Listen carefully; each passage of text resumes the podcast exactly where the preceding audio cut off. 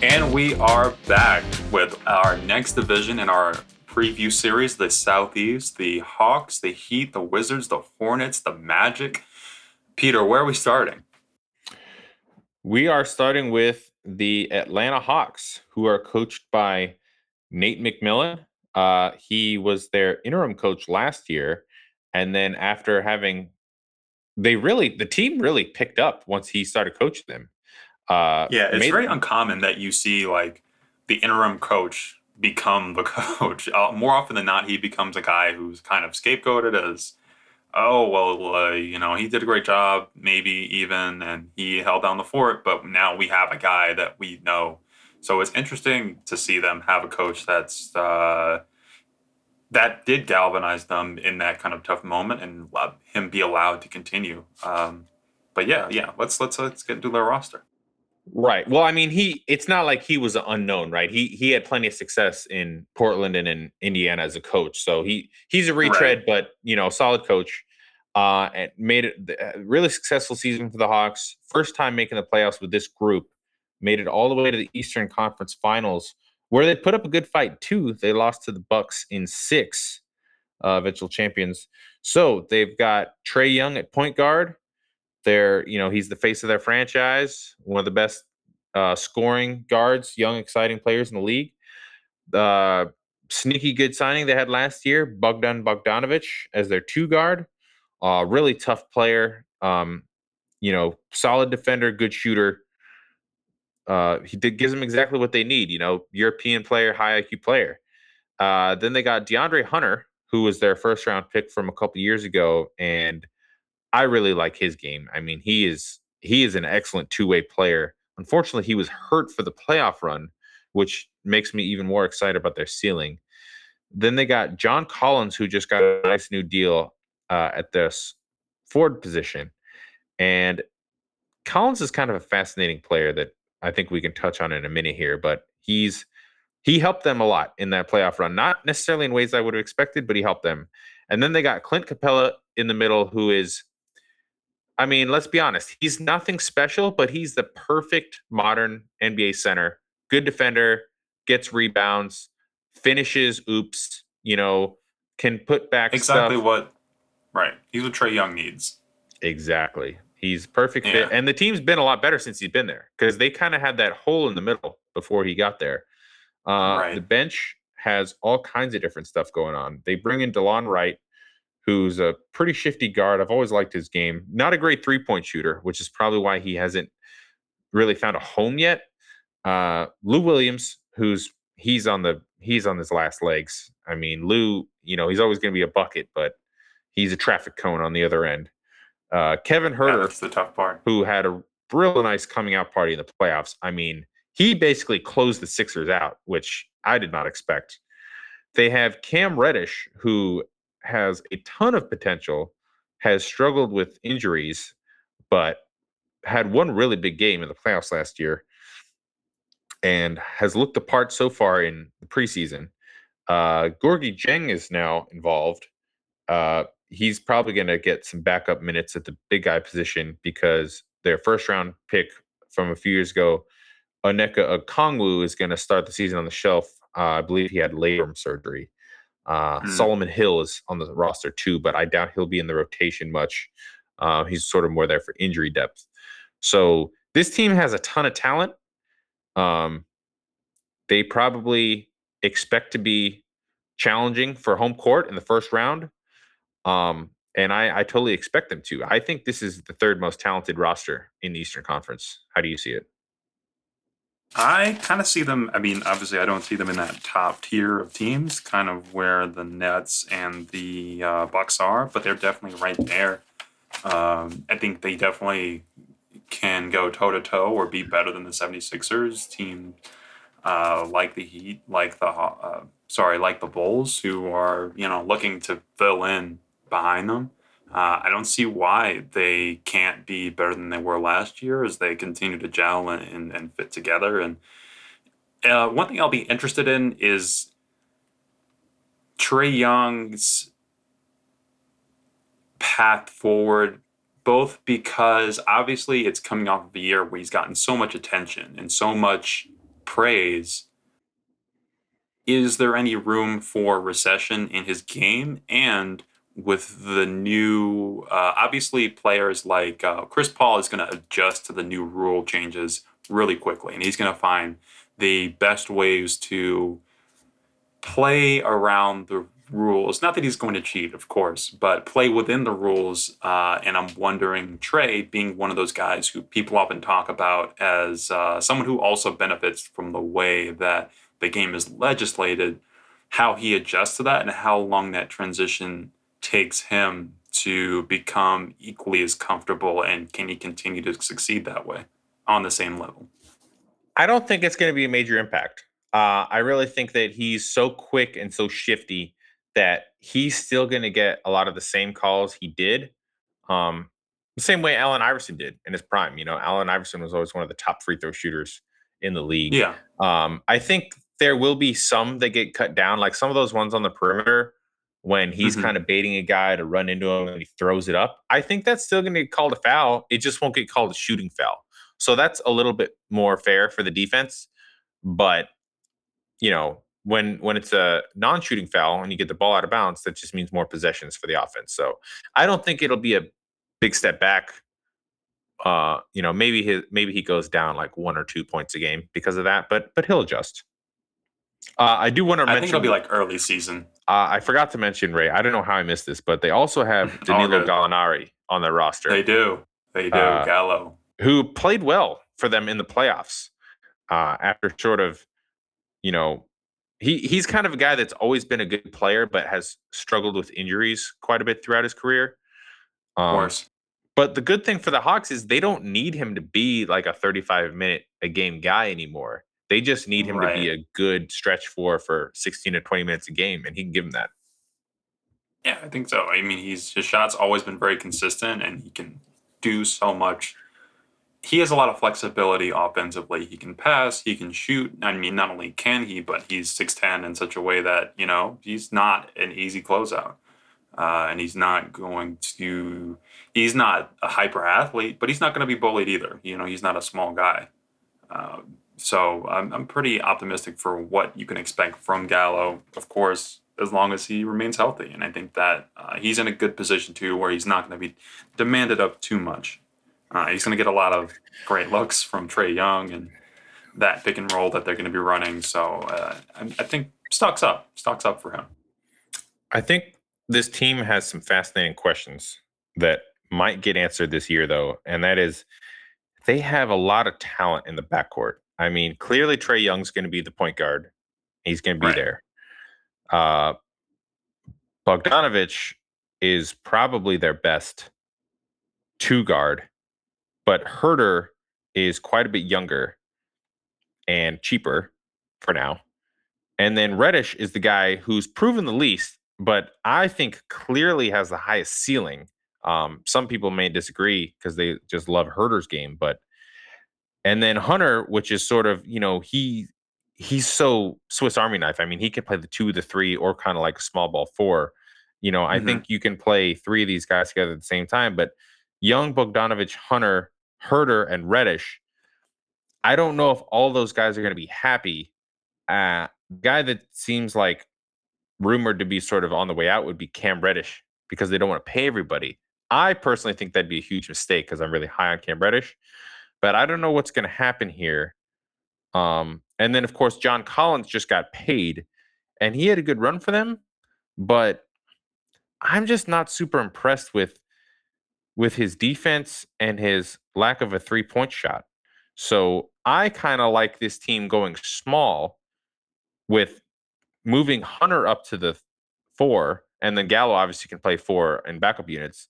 And then you play kind of small with Bogdanovic and either Reddish or Huerter next to him with Trae Young. And I think you mm-hmm. end up moving Collins and paying Reddish. That's what I would do. That's probably not what'll happen, but how do you kind of see like like what's your best five? What's your crunch time five? If do you like the starters or would you have Huerter in there? Huerter is prob. I think the challenge with Huerter is that it's hard to see this team really growing defensively mm. with Huerter as the guy. Uh, you know, next to Trae Young in the sense that I mean, I think they'll you know, offensively. I think that obviously he's such a plus, and and that shooting in the the lineups that they can put out can run a team like the Knicks literally out of the gym. But if you're trying to get to that next level, you've got to slow teams down as well. So uh, unless Trae Young is also going to take this sort of uh, leap as a defender, uh, point of attack defender specifically, it's hard to see them. You know, and I think that's what their growth point is: is how do they, you know, retain enough of their identity as an offensive team while still getting stops when they need to. When you do come up against elite offensive players who can score right with you. Well, I think that's where they really missed uh, DeAndre Hunter in the playoffs. I, I think he's their best perimeter defender. So if he can stay healthy, I think this could be a big year for them. I kind of view him as like a OG Anunoby type player. Yeah, yeah, and I could see that as well. I, I guess the question is, can they do it? I don't know.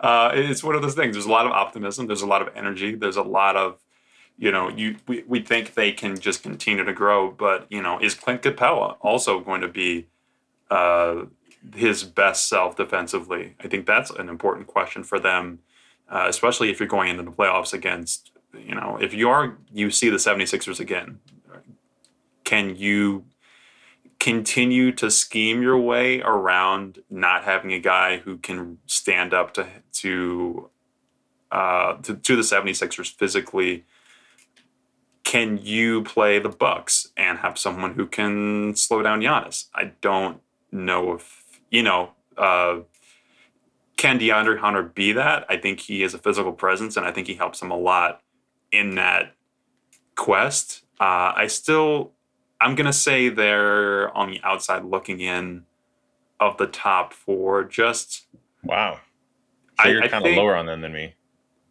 A little bit, a little bit. I, I just don't see them being great defensively uh, okay. yet. Yeah, I could see it in a couple of years. Um, it, but of course, you know, and how far they go also depends on who they're matched up with. And I think, you know, the race in the East is also going to be probably close. You know, they might, uh, maybe they are pushing for four, maybe five isn't so bad. Maybe they're yeah, I don't think I can say they're top three. So um, I think what's fascinating is we'll is see. Um, we'll, we'll save we'll save a lot of this for the end, but it, it, when you're talking yeah. about tiers, to me, they're like at the top of the tier that is teams that are not contenders, right? Like I don't think the Hawks are going to win the championship this year, but mm-hmm. out of all the teams that are up and coming, I would be most excited about the Hawks, right? when you're talking about up and coming teams, you know, you're probably thinking about like the Grizzlies with Morant. Um, you know, maybe the Pelicans with Zion. Um, Dallas, you know, kind of.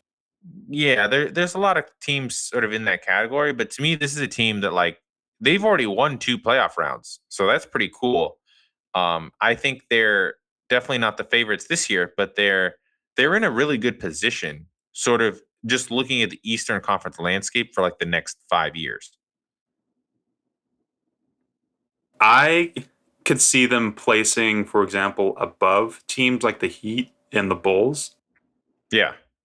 But in the playoffs, I could also see those sorts of teams that are a little bit more veteran heavy having, right.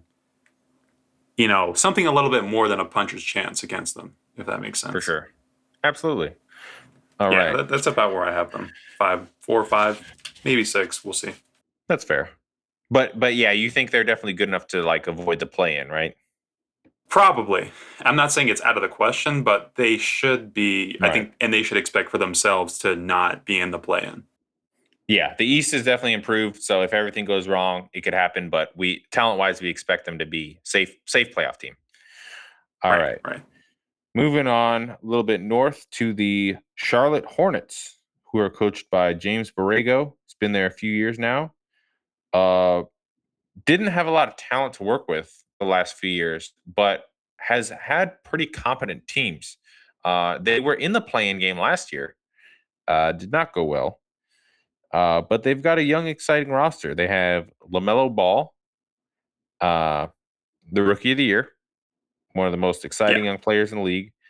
Uh, Terry Rozier, who has been a really nice fit for them after a lot of people mocked that contract. He's been really good.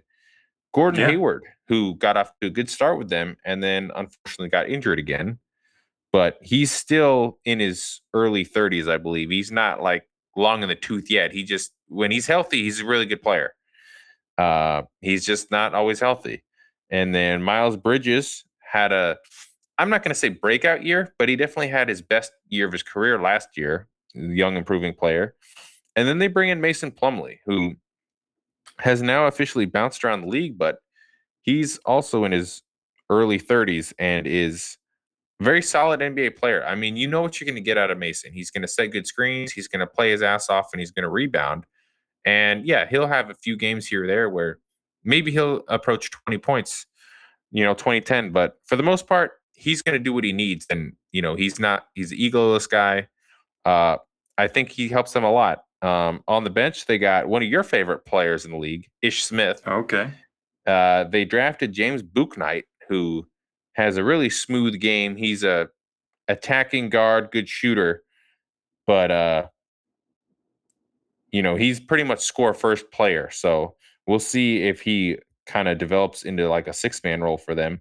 They bring in Kelly Oubre, who, man, he's just Handsome. he's one of the he's one of the most interesting players in the league because he's did not fit with the Warriors. They they they couldn't get rid of him soon enough. Uh, but he's definitely talented. Uh, they got PJ Washington, who had a pretty solid year for them last year. And they got Kai Jones, who's a young, intriguing prospect at center.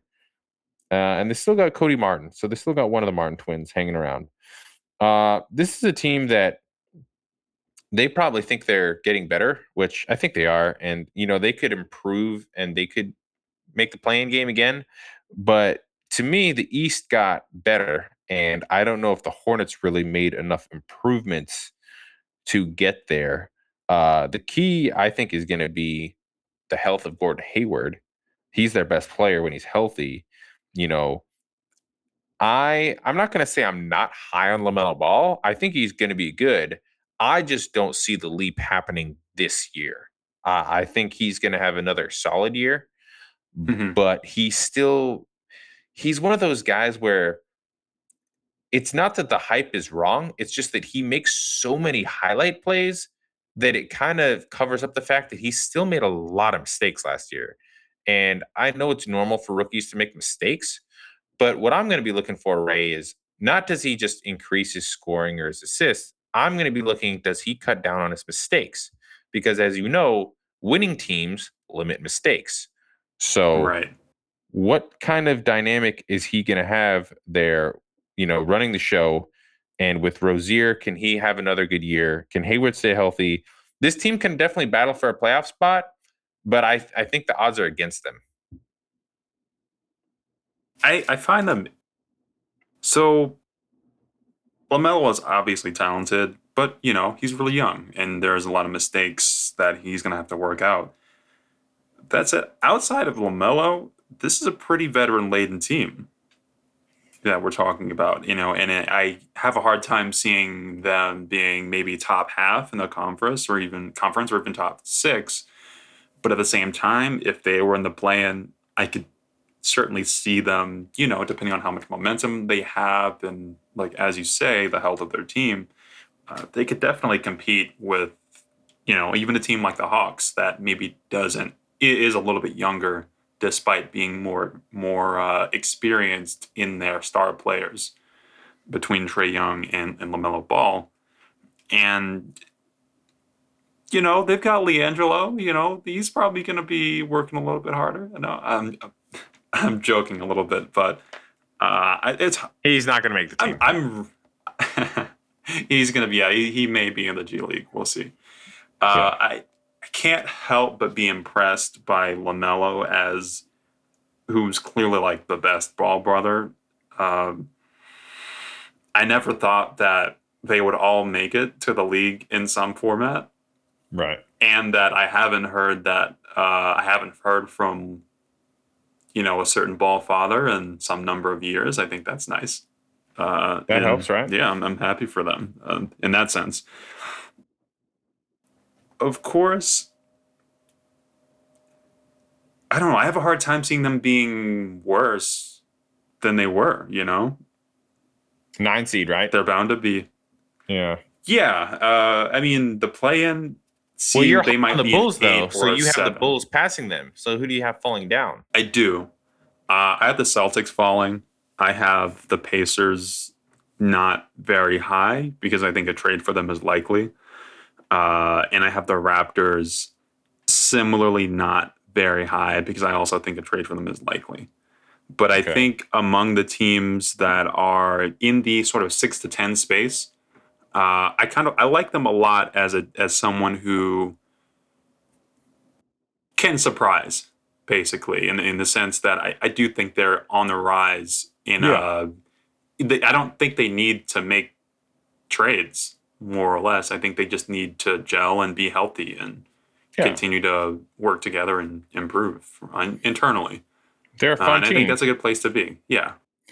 They're a fun team. I got to be honest. I am a little worried about their bench. I mean, Ish Smith is proven in the league, and PJ Washington is off to a good start in his career.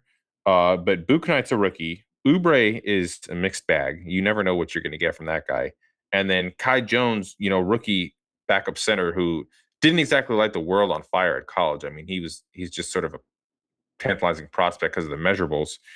So it's going to be interesting to see what Borrego does staggering wise uh, to make sure that the bench, you know, doesn't kill them in games because I do like the starters. Um, but you know, so I I guess with the starters, Ish Smith and PJ, they have seven guys you trust. After that, this team it needs to stay healthy all year for it to to be in the mix. For sure. Uh, but they're I, I just see that I see them as a candidate who could build momentum, basically. Right. Well, they weren't they to be determined, but they definitely can. Definitely at Um, the top of a lot of people's uh league pass rankings, right? The team you're going to be watching Yeah. on off night. Yeah, you're definitely going to be watching for sure. All right. Now we get to the Miami Heat, one of the so-called halves in the NBA. Erik Spoelstra, uh, one of the long, probably, I think he's the second longest tenured head coach now in the NBA behind uh, Popovich. So they bring in, they make the big trade. They bring in Kyle Lowry. Uh, they still got Duncan Robinson, one of the best shooters in the NBA. They got Jimmy Butler, Jimmy Buckets. Uh, they bring in PJ Tucker, who I don't know why he's still viewed as like such a hot commodity. I mean, I guess he won a championship last year with the Bucks, but he's like a modern day Tony Allen of big men. He's all defense and no offense at all. I mean, And I think then- it's the same reason that Taj Gibson and Paul Millsap are in the league. It's Oh, They're you did not veterans, just throw Millsap names. under the bus like that. it's not under the bus. I think they're all you know they're they're sought after players because they're they they're experienced. They know what they're doing. Uh, are you going to count on them to be 30 minutes a night, 82 game players? Not necessarily, but you just have this sense that if you just put them in high leverage basketball, that they're going to be able to do their jobs and The not, IQ factor, yeah. yeah, yeah, Okay. do the right I, thing. I just think Millsap has a lot more punch left than those two, but okay. Uh D- uh, does he? well, we'll see, I guess. Uh We will. They got they got Bam Bayou at center, fresh off Yes, yes. winning a gold medal at the Olympics. Uh, and then off the bench, they got Tyler Herro, who's coming off a disappointing sophomore campaign, but from all accounts has looked great and is tearing it up in preseason. So we'll see how real that is. young man. And then they've got some interesting bench. They've got an interesting mix of bench guys. Gabe Vincent and KZ Okpala, who I don't really know their games very well, but I do remember they they played solid against the Nuggets last year. Markieff Morris is involved here as their backup power forward, and man, he's just you. You don't want that guy playing too many minutes, but he can definitely. He's a veteran, you know. Uh, Dewayne Dedmon, Yeah. decent backup center. And then I'm not going to say it's a big question mark, but a guy that could help them if he comes back healthy at some point is Victor Oladipo, who was an all star years ago, but has really struggled with injuries lately. So I'm not expecting anything out of him. I'm rooting for him. Victor's always been a guy that's worked hard, you know, hasn't really had problems with teammates, but you know, yeah. as we've seen in pro sports, once you have too many major injuries, it's just really hard to come all the way back. So he could become a rotation level guard. I don't ever really see him sniffing all star level again, even though he's not an old guy. Um, but the core of this team is outstanding. You've got Jimmy Butler and Bam Adebayo, who are fantastic defenders. Kyle Lowry, who's also a really good defender. But Kyle Lowry is 35 years old. So how much does he have left in the tank? I mean, he's a year younger than Chris Paul, and Chris Paul just had a really good year. But Kyle Lowry, he's probably just a notch below Chris Paul as a player. Um, how do they fill in lineups around those three guys? Because to me, this is one of those weird teams where if I look at the roster, I think they're a much better defensive team than they are offensive team, right? Like this is kind of a a throwback team where I could see the Heat winning a lot of games like 99 to 95. Um so I think they're going to make a lot of people uncomfortable with how good they are mm-hmm. defense cuz you know, let's be honest, a lot of the modern NBA players they're they're all offensive minded. So I definitely think this is a mentality that could help them uh, and they, you know, we all know the deal here. These guys just want to be healthy going into the playoffs. And that's when Jimmy turns up. So I definitely think this team could be in the mix, uh, challenging for the Eastern Conference title. But I don't think they're going to be a top four seed. I just think that I just don't think they're going to put enough emphasis on the regular season.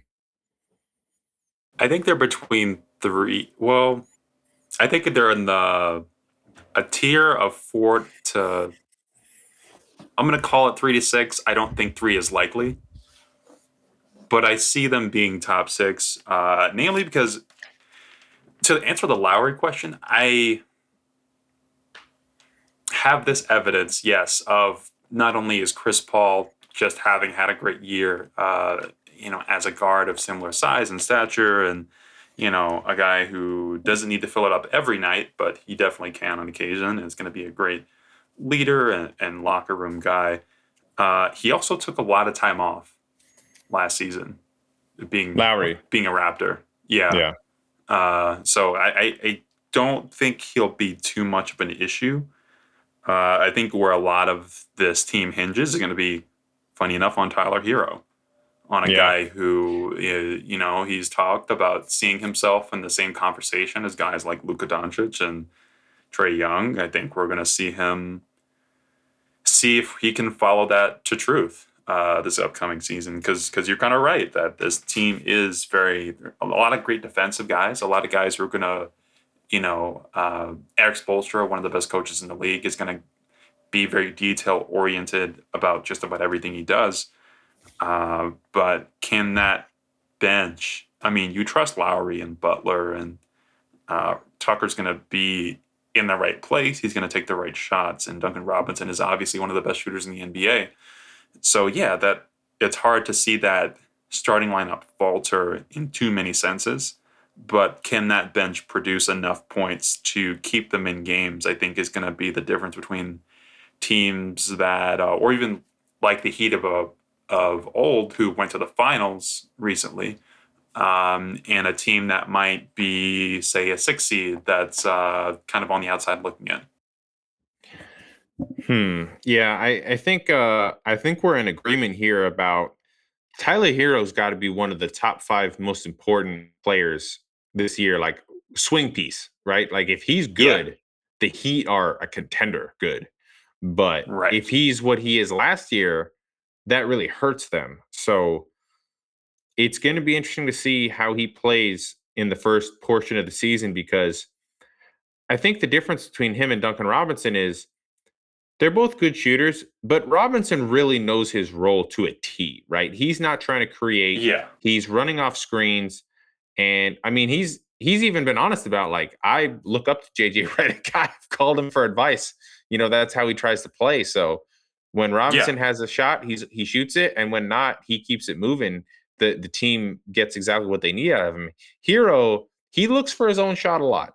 So if he's playing next to Jimmy and next to Lowry, if he's not having a good shooting night, I'm kind of interested to see like what kind of confidence do those guys have in him? Like, are they going to let him play through it, Mhm. or are they going to tell him to chill? Because as you know, one of the most important things for a young player in this league is to have confidence. And if anybody starts to mess with that or break that confidence, then it can kind of, you know, hurt your ceiling as a player.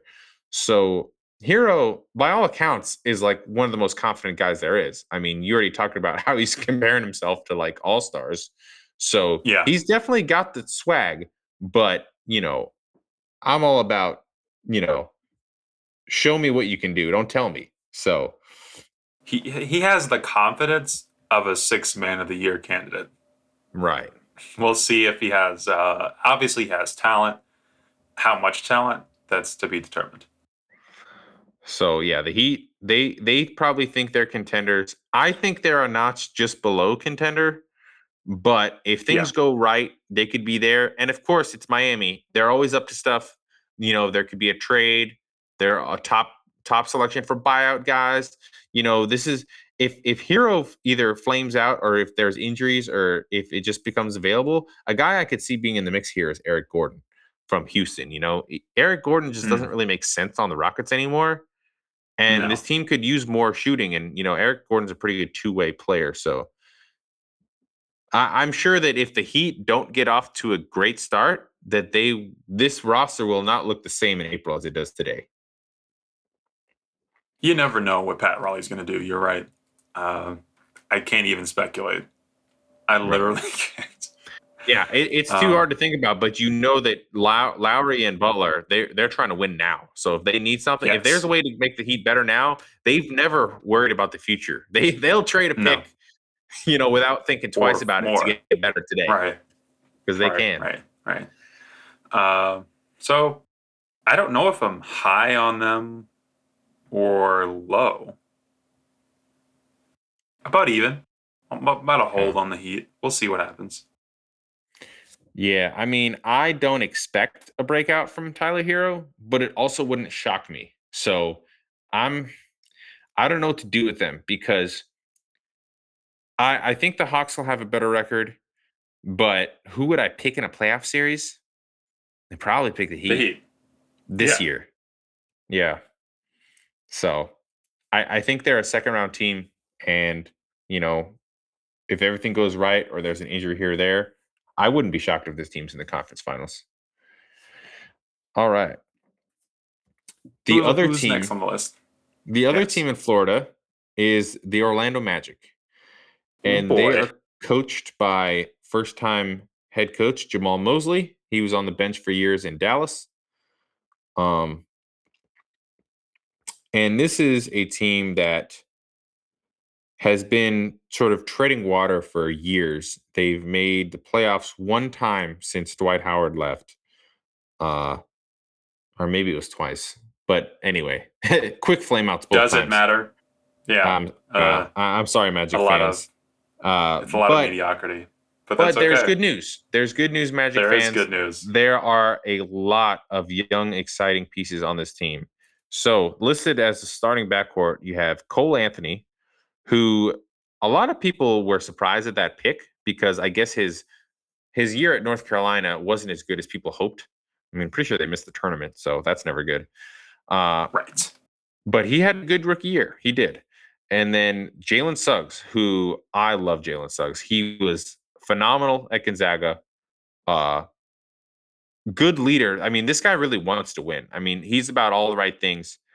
Apparently, he was already friends with RJ Hampton. So they're like ecstatic to play together.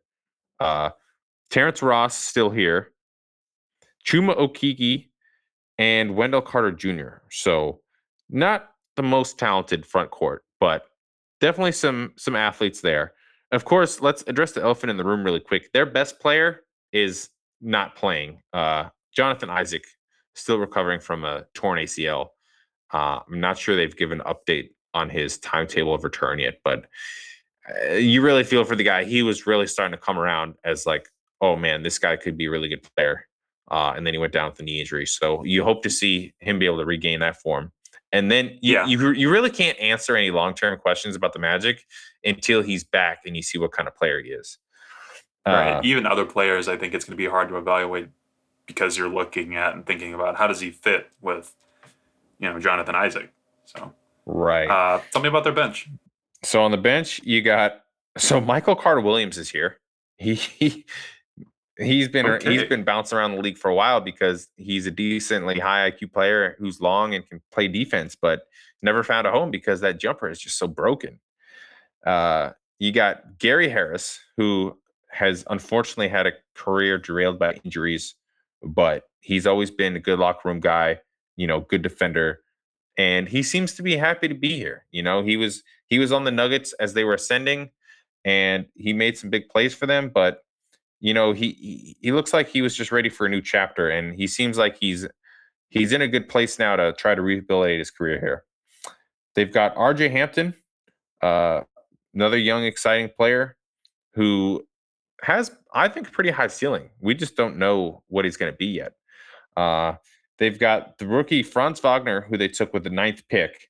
And I was not impressed with what I saw from him in summer league, but he's still a young player, so I'm not going to close the book on him. And they got Mo Bamba, who whew, that was that was a tough one for the Magic, who they drafted a few years ago, and he really hasn't done much since he's been in the league. And now apparently he's had a good summer, and he's he's doing highlight plays again. So so maybe it's finally Yeah. clicking a for him. uh, ball esque uh, turnaround. Yeah. Yeah. So I, I'm usually kind of like wait and see on if the guy's been pretty bad his first few years in the league. I mean, maybe he did figure it out, but he just needs to be competent, right? Before he's good.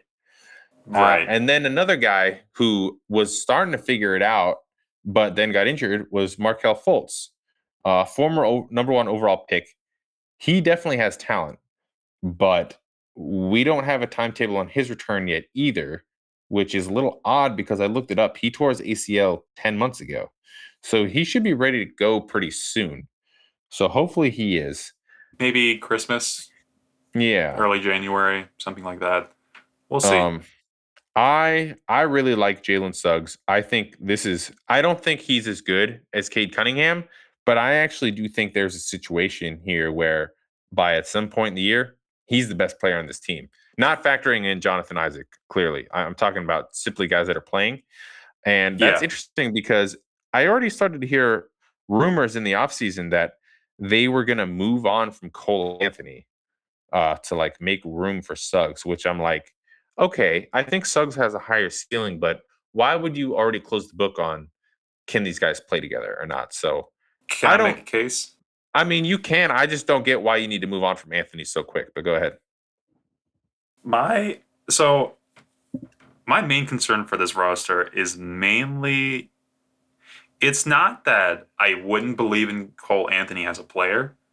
It's more that this team has a lot of guards, a lot of talented guards who uh, I think aren't all going to be able to get the best out of themselves while they're all cannibalizing each other's uh, I mean, minutes, playing time, shots, you know, and call it what you'd like.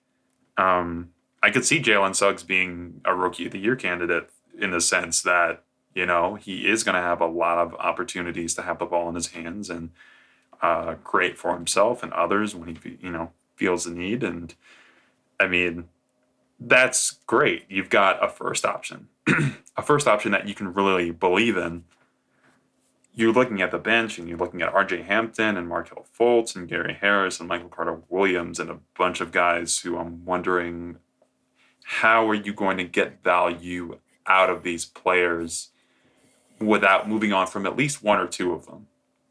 Um, That's fair. you know, I I uh, I like Gary. You know, I'm you know uh, I'm a Nuggets fan. I miss Gary. I, I I wish Gary the best. I have a hard time seeing him getting the opportunity to kind of recreate his game in the way that he would like to, and have the opportunity to do that in Orlando right now, especially for in any kind of meaningful basketball sense as well. Well, it's he's going to be interesting because if he plays well, He is in the last year of his contract, and he could be a trade or a buyout candidate. Um, he yes. doesn't strike me as a guy that would like go to management and say, "I want to get bought out." I think he viewed the Magic as like a team that believed in him and was happy to bring him in. So maybe he plays mm-hmm. the whole year there, but but it's just something to keep an eye on. But as far as your your point about the guards, I I think you're right. There there's a lot of cooks in the kitchen here. Um, but I do want to make the counter argument real quick. I think that while they're different players, I think Cole Anthony and Jalen Suggs, while both probably good enough to be developed as point guards, I think they could play together in the same way that CJ and Dame have made it work out.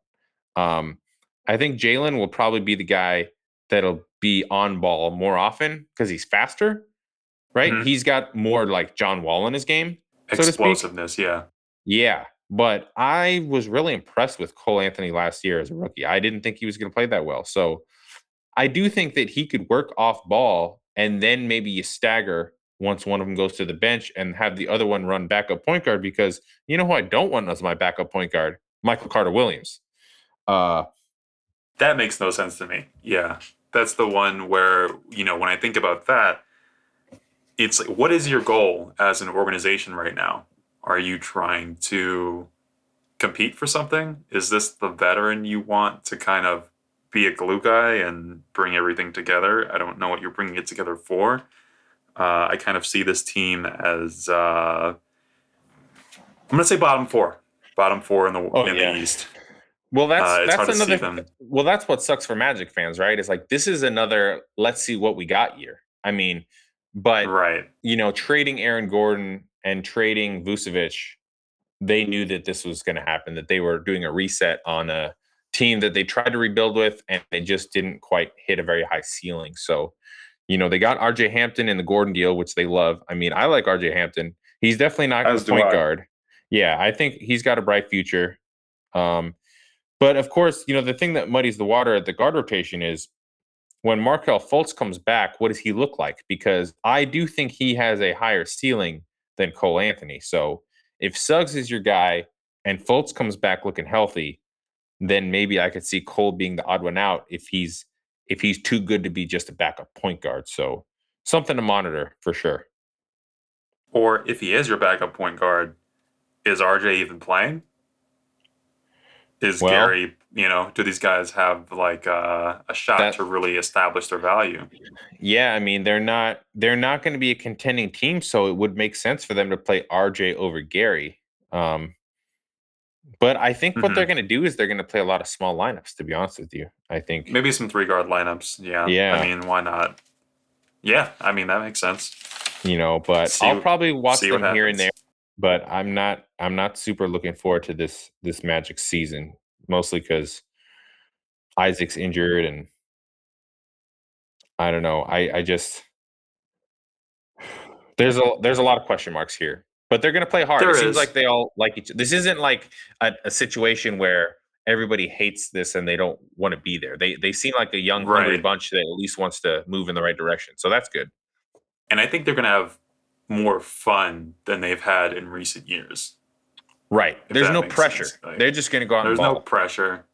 Yeah, um, and I think they're making progress. Sounds strange because it's not like they're getting better than they were trading away those players. But I think they're yeah. moving out of the sort of middling uh, treadmill, and I think that can only be viewed as progress. So I would be optimistic about them in that sense. At the very least, you know you're collecting better assets and better draft picks and you know maybe one of them doesn't play but at least it's whether it's rj or gary or michael it's, it's someone who you're going to pick the best players and keep those. right. So. Yeah and if and if terrence ross or and or gary harris play well i could see one or both of those guys moved for draft picks you know at some point you know to help right. a veteran team that needs their help. All right let's finish up the East with our last team in the Eastern Conference, the yes. Washington Wizards, yes, uh, in the nation's yes. capital.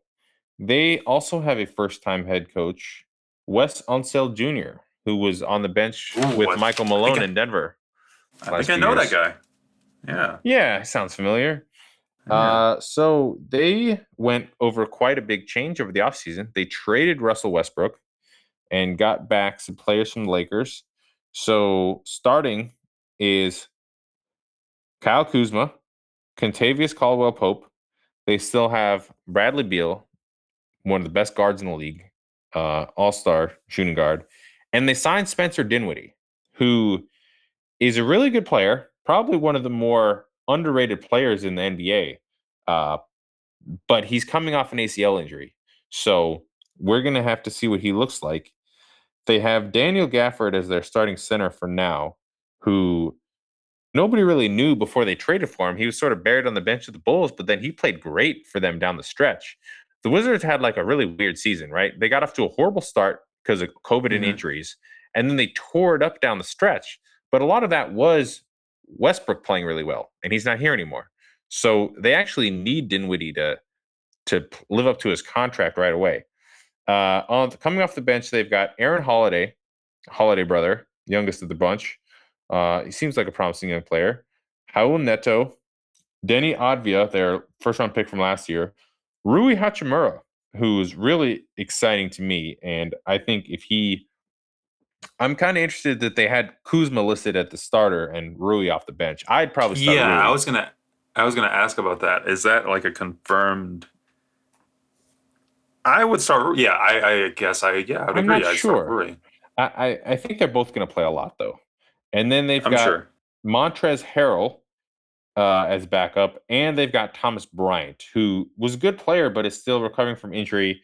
And then their first round pick from this year, Corey Kispert, who is going to be like a, a Joe Harris type player. Um, this team has talent, but do they have enough defense? I mean, KCP is a good defender, and Kuzma has gotten a lot better.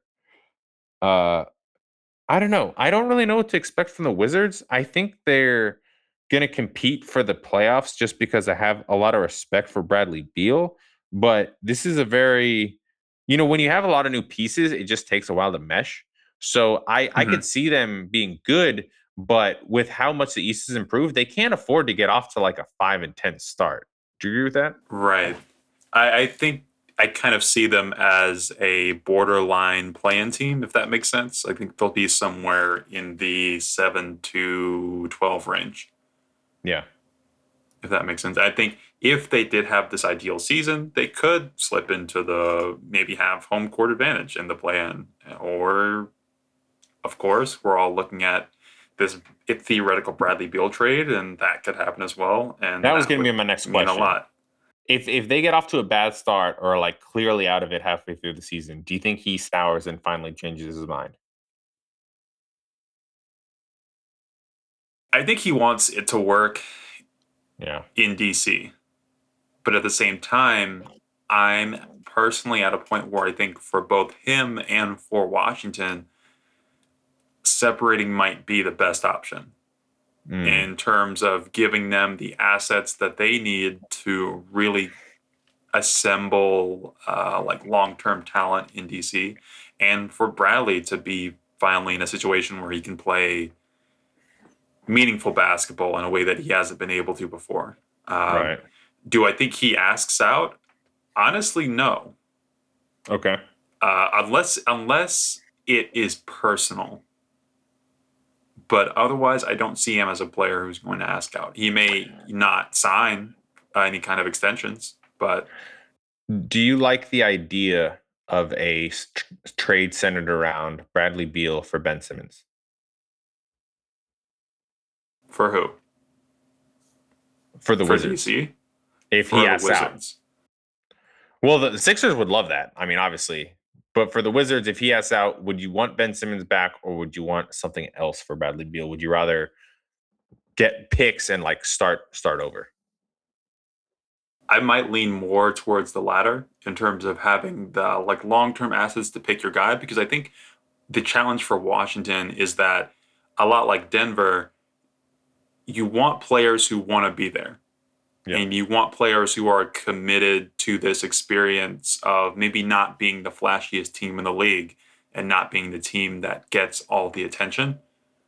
And I don't know that Ben Simmons wants to be that. I know he wants to leave the 76ers, but I would have a lot of questions if I'm them of are you interested in staying in Washington? Okay. Uh, and I could definitely see Ben saying no, that this is, uh, I don't want to wait four or five years to get to a point of contending for something. Um, and I kind of I don't see this roster as ready built for success as uh, some others in the league that might also be able to swing a deal for him, like a Portland or even the Kings. Uh, and on top of the fact that Philadelphia trading to a team within the division, not in the division, but just up the road, uh, even is challenging. That they'll uh, uh, more often than not, teams don't. You know, Denver wouldn't trade Michael Porter Jr. to Utah. Uh, the Lakers wouldn't trade. Uh, they they wouldn't have traded Kyle Kuzma to the Clippers for whatever reason. I don't think they're worried about Kuzma coming back to beat him. Uh, but they would that they sent him to DC though across the country, and I think that's just something that teams tend to uh, lean on in terms of uh, not trading to a guy, trade not trading you one of your guys to a team that's very close to home. So Yeah. I, I mean, where do you see them finishing? Are they a playoff Um, team? I mean, a bubble team, uh, not a bubble team, a bubble playoff team. To the extent that they So- might slip in, So last year they were the eighth seed. yes, Um, you're basically asking me, do I like them more than Charlotte and Chicago? Oh boy, it's tough because out of those three teams, Bradley Beal's the best player. Uh, I just don't know what Spencer Dinwiddie's going to look like. Um, if he's Spencer Dinwiddie, I think that's going to be a dynamic backcourt. If they can get enough defense, and Unseld's a defensive guy, right? He was Malone's defensive coordinator in Denver.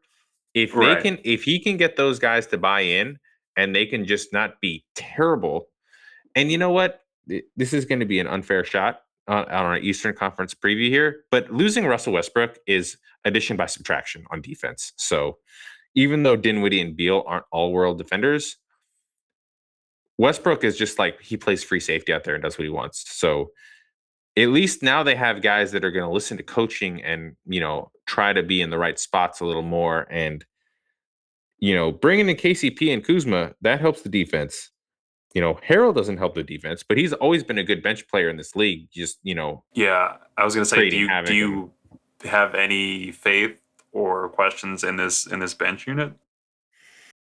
Well, I've always kind of liked Neto. Um, Kispert, I think he can be a good shooter. Once Bryant comes back, I don't know his timeline, but he's a good he's a good center. I, I think he's going to help them. I think they're going to stagger. You know, Kuzma eh, will probably end up being a bench player, and Hachimura will start. I think the bench can be passable. Uh, I don't love it, but I don't. It's not like a five alarm fire either.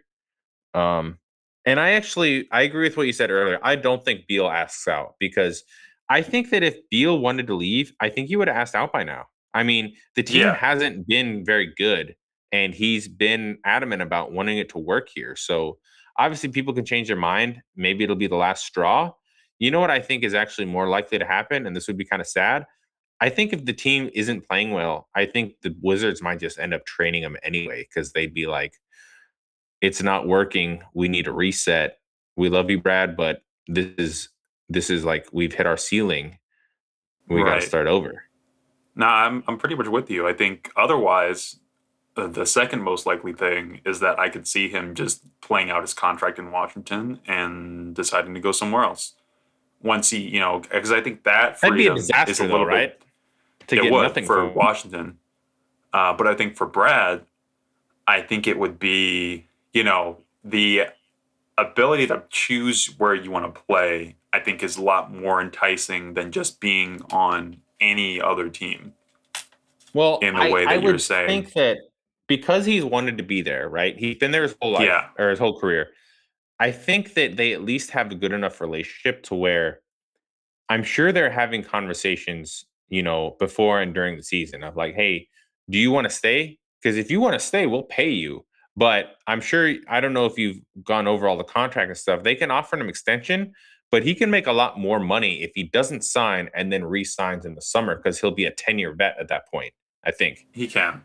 So it's possible that they could do that and re-sign him at the end of the year if he's on the same page and wants to stay. But if he's unsure or wants to leave, I feel like he would at least do them the courtesy of being like, I'm not going to stay. And at that point, it would make more sense to move him before the deadline than to just let him walk for nothing, you know? Because when that happens, it's usually like the Thunder were blindsided when Durant left. They they thought he was going to stay. So that's right. a tough situation. I'm at a point in uh, life where I think if a guy doesn't sign the extension, he's probably leaving. Um, I think okay. Brad's made he's made plenty of money at this point. I don't I don't think that's the biggest motivation for him. Okay. Uh, I, I think it's more basketball reasons first, and maybe even recognition second. Yeah. But uh, if I'm if I'm the Wizards and he's not willing to sign that extension, I would probably at that point be looking to pull that trigger. Because then you also will you ever be bad enough with Bradley Beal on your roster to get that second star that you really want? And right. I, I, don't think that's necessarily going to happen. So um, I'm not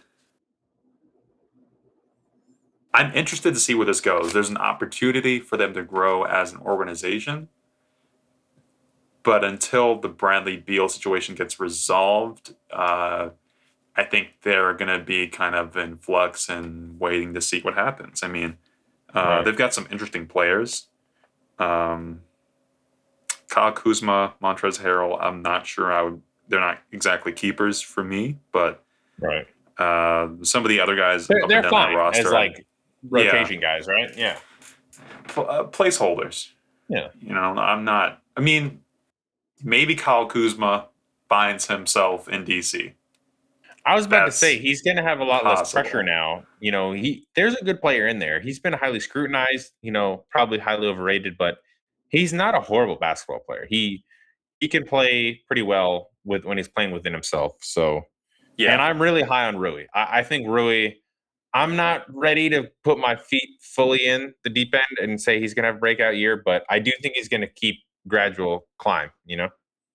Yeah, I think he projects as uh, a very reliable, very, you know, talented uh, defender and three point shooter and guy who can create a little bit, pass, dribble, make the right decisions. So, so if uh, I had to, if I had to bet, I would say they just missed the playoffs. I think the Bulls just have a little more talent, even though okay.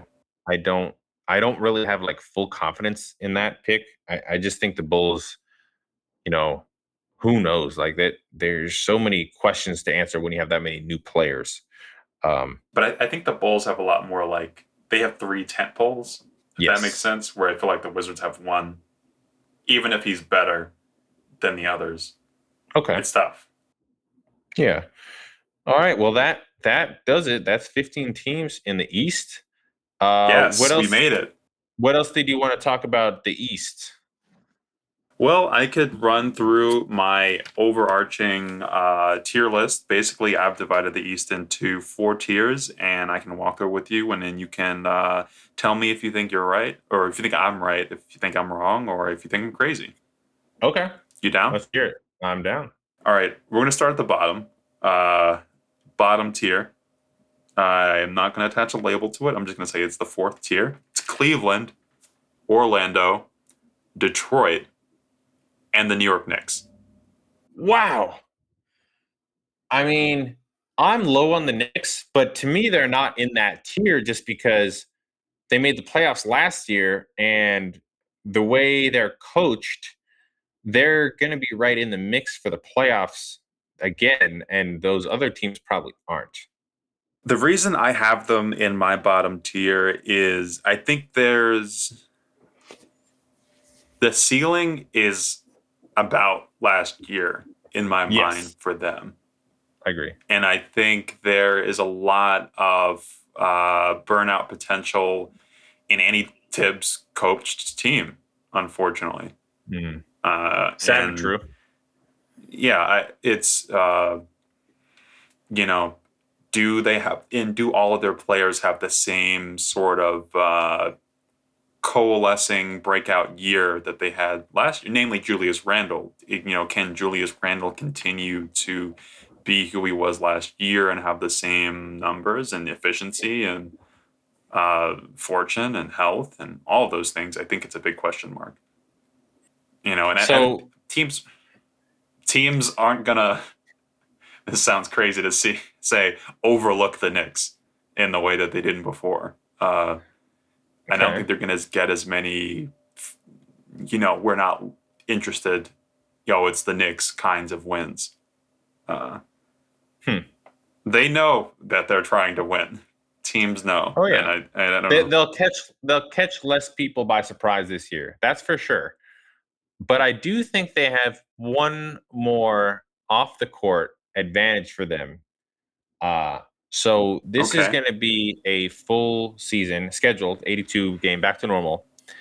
Yes. And as we know like 98% of the league is is vaccinated, which means you can pretty much go about living your normal life again. Uh Right. you have to show your card, your vaccination card to get into places. But I think that now New York will go back to being like an exciting city for visiting players to go to. Now, I know it's not quite on the same level as Miami. I'm sure you know about the infamous South Beach flu, but players still like to go out in New York, okay? And they didn't get to do that last year.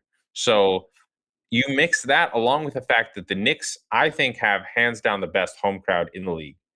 Uh, they got Kemba coming home. I just think it's going to be a bear to go into that arena and and win games next year. I mean, yeah, if you come in focused, you know, well rested, you can win a game at the Garden. But they're going to beat a lot of. Te- they're going to win a lot of games at home next year. That'll be uh, uh, that'll be interesting to see. I would be open to if I were to make another tier that's higher than the fourth tier, but less than my third tier. I might put them in it. Uh, Okay. But I'm gonna go to that third tier, and maybe that creates more clarity. But we'll see. So in the third tier, I have the Celtics, the Raptors, the Hornets, the Pacers, and the Washington Wizards. Okay. Uh, top and bottom, I'm probably weighing the Wizards towards the bottom and the Raptors towards the top. Um, the but all those teams are teams that I think of as they have talent. They can put together a really good starting unit.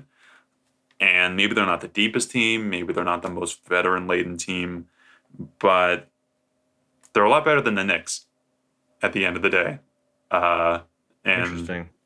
that but at the same time i wouldn't put them in the same tier as for example uh, the hawks in terms of how well they played last year and the momentum that they have going into the season uh, which kind of might as well just uh, do you have any strong feelings before i keep it going Uh, I think you're too low on the Celtics. Uh, I just think Brown and Tatum, already all star level players, another year older.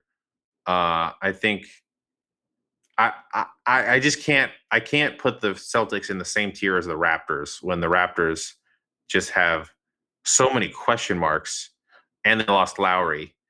Um, I think they're clearly ahead of the Raptors, and I think I would probably drop the Raptors a tier lower.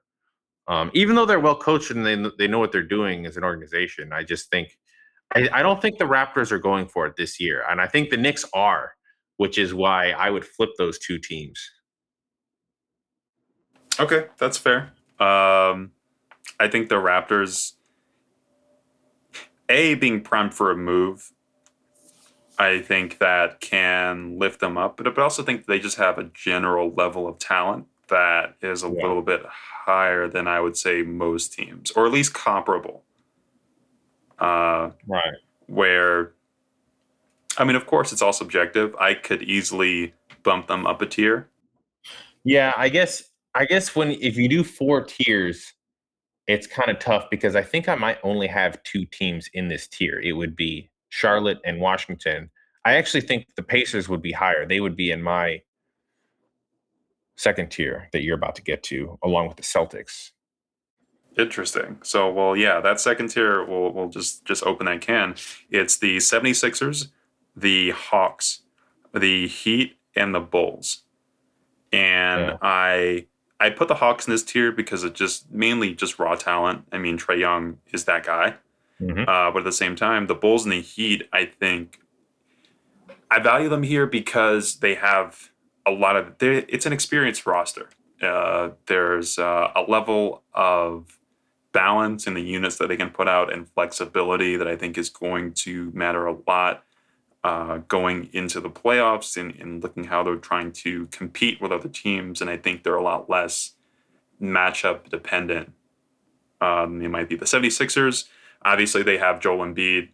He is one of the best centers in the league. Some would say first. I think He's those people he's that good, be- right? He's like a walking forward seed by himself. Just give him some shooters and some defense, and they're going to win 47 games.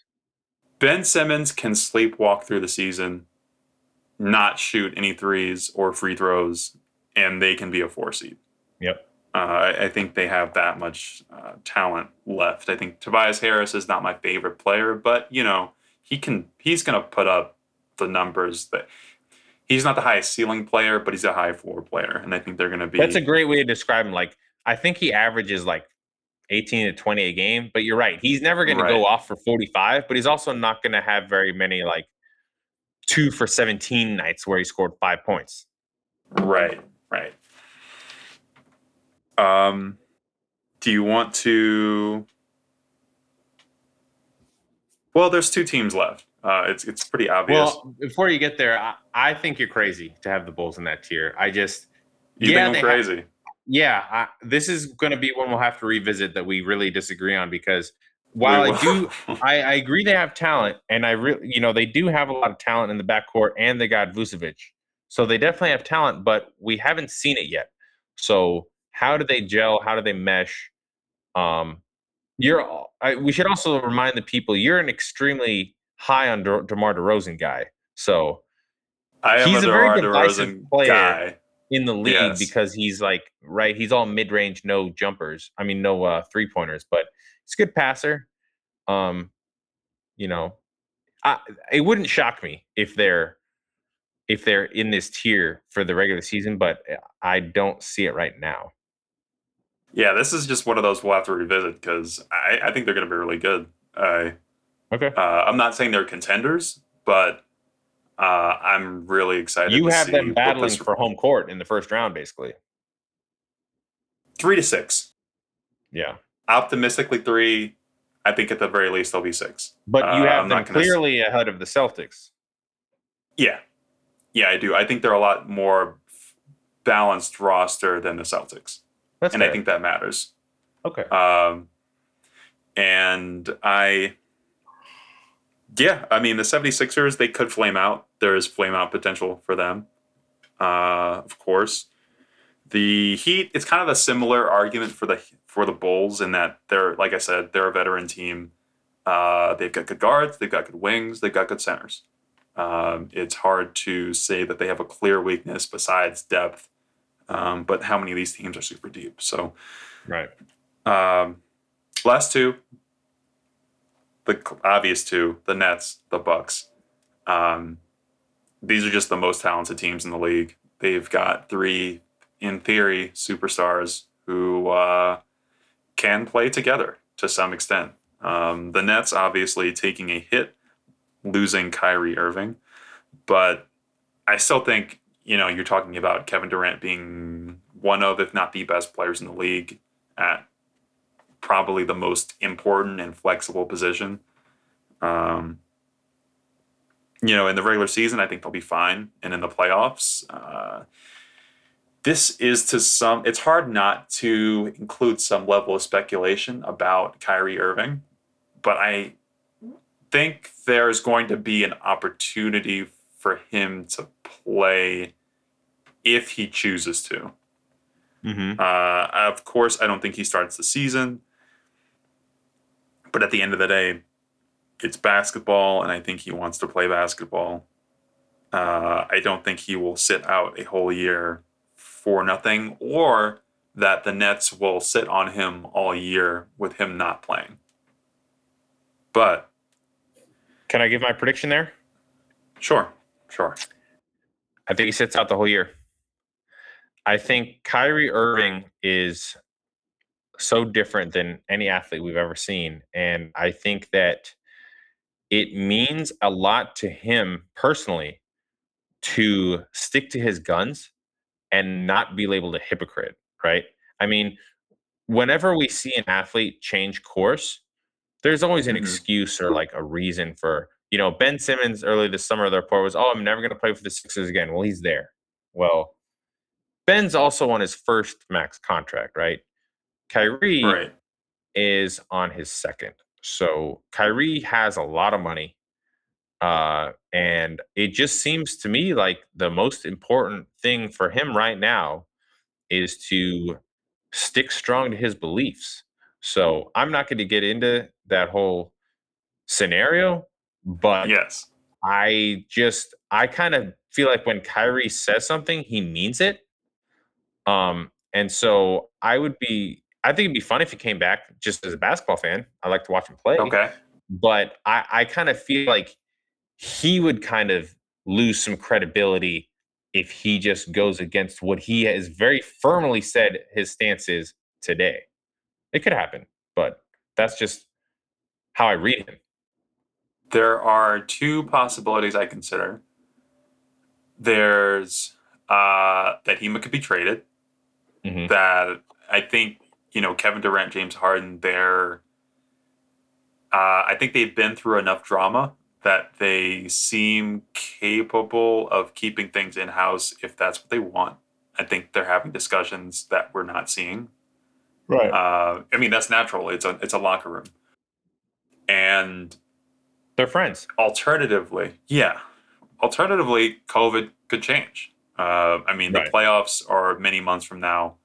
In I think we're going into the winter season where obviously you know illnesses like COVID and the flu and things like that they spike, and summer and June and May is more of a time when they relax to some degree. Of course, I don't know.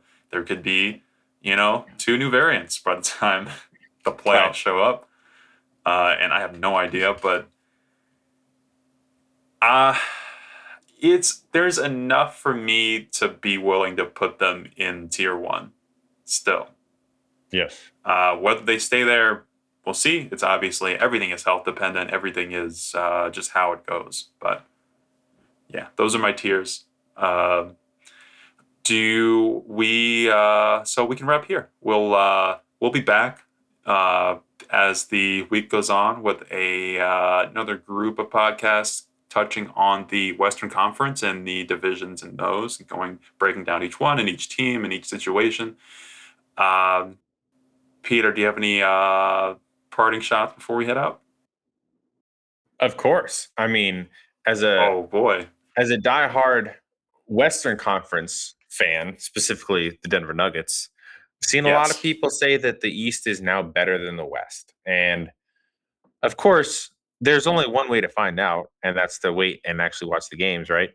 But right? here's what here's what I'll say about that. When you go through the teams in the East, team by team list for the way you just did in the tiers, I get that there's probably more teams in the East that could challenge for a playoff spot. The way I view conferences is how many teams do you have that could get to the finals? Right? And I just think the West has more top talent, if you will. I mean, the Mavericks were the five seed last year with Luka. The Lakers were the seven seed with LeBron and AD. Um, the West just has so much talent, more talent to me at the top. Um, the East Can has I- some fun teams, but Can I throw out like a scenario that I think kind of uh, may may enhance your point? Sure. In a series between the Jazz and the 76ers, who do you think wins? Mm, I think it's the Jazz. both teams fully healthy. I mean, yeah, I think the Jazz have a slight edge there. Uh, and, and not to uh, let the cat out of the bag too much, I have the Jazz fifth in the West and the 76ers third. And I, I think that's kind of, those are the comparisons that I think about is like, uh, who's your, you know, comparing, you know, directly across the quality of a third seed in one conference to a third seed in another, uh, a six Right. seed in one conference to a six seed in another, a 10 seed in one conference to a 10 seed in the other. I think the East is catching up, you know, it's more competitive, but I think at the end of the day, you know, a, a bunch of the best players uh, are in the Western Conference, and uh, it's hard to. I mean, what would it take for you to change your mind to say that the East is actually better? It would take all the teams that were good in the East last year to stay good, and it would take the Bulls and Hornets to take steps forward. Um, because you know, as as we pointed out, we're both pretty low on the Knicks. The Knicks were the four seed last year. Okay. Correct. The four seed in the West was the Clippers. Like those two teams are completely different levels of talent. Precisely. So Uh, for me, and yeah, it would be teams like are the Bulls all of a sudden better than the Jazz? Okay, then we'll talk. Uh, uh, the one counter argument to my own point is Okay. a lot of people think the three best teams in the league are the Nets, the Bucks, and the Lakers. So two of the three are from the East. Yes, the East is top heavy, and the East won the championship last year with the Bucks. They're still really good there, but I just think that next tier of like right below the top is much better in the West than it is in the East. It's that upper middle Right. That I think is a little bit deeper out out west. Yeah. But I will say the East has closed the gap because there were years for there where like the East was just trash. You remember how easy those LeBron Cavs teams got to the finals? Like they would sweep the second round every year. It was ridiculous. It's it's kind of upset. It's I don't want to say it's upsetting as a Western Conference fan to be like, oh, we, because I don't want to complain, but yeah, I mean, you're playing, you're talking about playing Charlotte or something in the first round, and you're talking about playing, uh, I don't know, the Mavs, the Jazz, the Warriors. These are the Clippers. The Clippers are like a low tier team in the Western Conference in terms of the playoffs right now. Right. Some people don't think they'll make the playoffs, which is crazy. But Right. yeah. Well, yeah, we've gone on long enough. That was our We definitely Eastern have. Conf- conference. Uh, it was a lot of fun, Ray. Yeah, for sure. Uh, definitely check us out at, on Twitter at Four Corners Pod. Uh, check me out at Solar Rays and Peter at Bucket Since 88. Uh, much appreciated. Share with your uh, friends. Just just one. Just one friend. You know, we would appreciate it. And of course, we appreciate you listening. Have a great day. Have a great week. And go Nuggets.